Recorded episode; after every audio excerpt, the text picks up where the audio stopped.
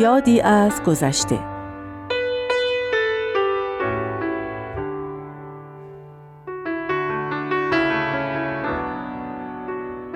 کلاس های یک تا دو.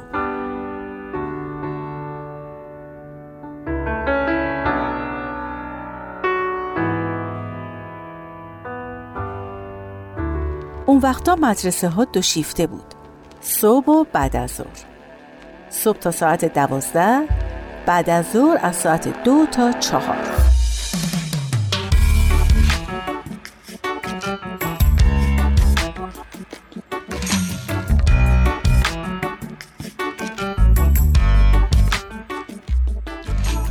دوره راهنمایی که بودم بعضی از معلما کلاس فوقالعاده میذاشتن که بهش می‌گفتیم یک تا دو. یعنی ساعت دوازده که مدرسه تعطیل می‌شد فقط یک ساعت وقت داشتیم. تا دوباره برگردیم و سر کلاس فوقالعاده حاضر بشیم. مدرسه ما خیلی از خونمون دور بود. من تو همون مدرسه ای درس میخوندم که مادرم معلم بود. ساعت دوازده با هم می‌رفتیم خونه و دوباره باید یه جوری برمیگشتیم که ساعت دو سر کلاس باشیم. ولی روزایی که یک تا دو داشتم دیگه نمی‌رفتم خونه. با فریبا یکی از همکلاسی ها می‌رفتم خونهشون که به مدرسه نزدیک بود. خانواده فریبا خیلی مهربون و مهمون نواز بودن. با هم نهار میخوردیم و ساعت یک میآمدیم مدرسه. مدتی به همین صورت گذشت تا اینکه یکی از همکارای مادرم خانم اکرمی که معلم تعلیمات دینی منم بود وقتی جریان رو فهمید با اصرار از مادرم خواست که اجازه بده به جای خونه فریبا برم منزل اونا و به قول خودش وقتی اونا هستن من چرا باید جای دیگه ای برم؟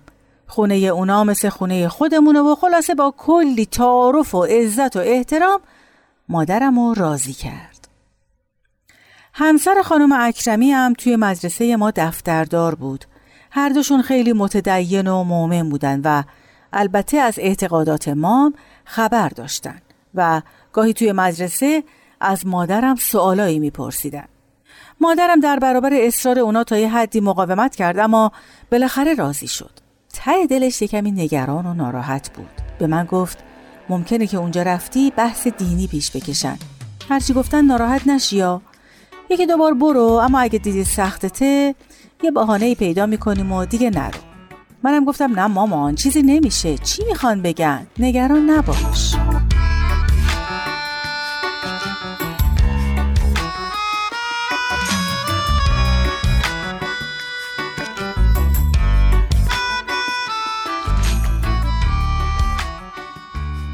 فردای اون روز یک تا دو داشتیم. زور که شد مادرم با من خداحافظی کرد و منو سپرد به خانم آقای اکرمی.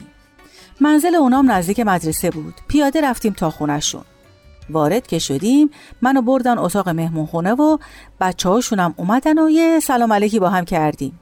از من کوچکتر بودن. باهاشون یکم خوشوبش کردم. خیلی با نمک بودن. بهشون گفتم اگه کتاب داریم بیاریم براتون بخونم. می‌خواین واسهتون قصه بگم؟ جواب ندادن و همینطور زل زده بودن به من. نمی‌دونم چرا حس کردم یه جور عجیبه به هم نگاه می‌کنن. خلاصه یکم که گذشت خانم اکرمی و همسرش وضوع گرفتن و اومدن توی مهمون خونه جلوی من شروع کردم به نماز خوندن. نگران بودم که پس کی قرار نهار بخوریم. وقت زیادی نداشتیم. یه دفعه متوجه شدم خانم اکرمی و همسرش همینطور موقع نماز خوندن زیر چشمی به من نگاه می‌کنن تا شاید تاثیر نماز خوندنشون رو روی من ببینن. یه کمی معذب شدم. بعد از اینکه نمازشون تموم شد آقای اکرمی یه چند صفحه قرآن با صدای بلند خوند و می‌دیدم بعضی از کلمات رو مثل کافرین یا سرات مستقیم و مخصوصا با صدای بلندتر ادا می‌کنه. آقای اکرمی سر نهار مرتب از احکام و واجبات و سرات مستقیم حرف زد و منم که مسترب شده بودم تون تون غذا میخوردم. خانم اکرمی برعکس خیلی محبت می‌کرد و مرتب از من پذیرایی می‌کرد. تا اینکه سفره رو جمع کردن. خواستم کمک کنم که یه دفعه هر دوشون مخالفت کردن. نذاشتن دست به هیچی بزنم. فکر کردم خب ببین این از مهربونیشونه.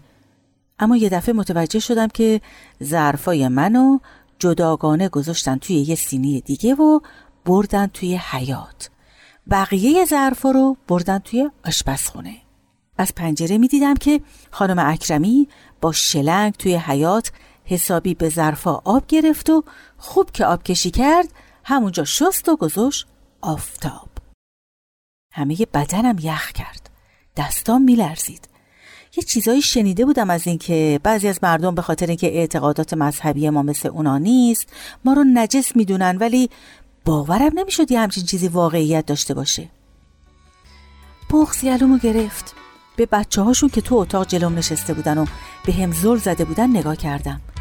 پس برای همین بود که هیچ کدوم با هم حرف نزدن و نزدیکم نیومدن. یعنی خانم و آقای اکرمی به بچه هاشون چی گفته بودن؟ مثلا گفته بودن که امروز یه مهمون میاد خونمون که نجسه. بهش نزدیک نشین. نذارین بهتون دست بزنه. کاش می‌شد غیب بشم. رومو کردم یه طرف دیگه که نگاه بچه ها رو نبینم.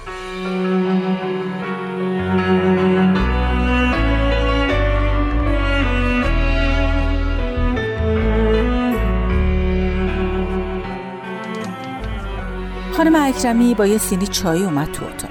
یه چایی گذاشت جلوی من با پیش دستی و شیرینی و میوه. دست به هیچ کدوم نزدم. می‌خواستم بگم دیر میشه دیگه بریم مدرسه ولی زبونم بند اومده بود. چند دقیقه بعد خانم اکرمی آماده شد و با هم رفتیم مدرسه. کلاس یک تا دو که تموم شد مادرم رو توی راه رو دیدم. گفت چطوری؟ گفتم خوبم. عصری که رفتیم خونه همه چی رو براش تعریف کردم. مادرم یه حرفایی زد که آرومم کرد. گفت تمام رفتارای غلط آدما به خاطر ناآگاهیشونه. اگه حقیقت رو می‌دونستن شاید درک می‌کردن که هر انسانی حق داره آزادانه عقیدش رو انتخاب کنه و به اون پایبند باشه و هیچکس حق نداره دیگری رو به خاطر اعتقاداتش تحقیر کنه. فردای اون روز مادرم به خانم آقای اکرمی گفت که دیگه بهشون زحمت نمیدیم و من بعد از اون دوباره به منزل فریبا می‌رفتم که مادرش زن ساده و مهربونی بود که ظرفای هیچ کس رو از ظرفای دیگران جدا نمی کرد.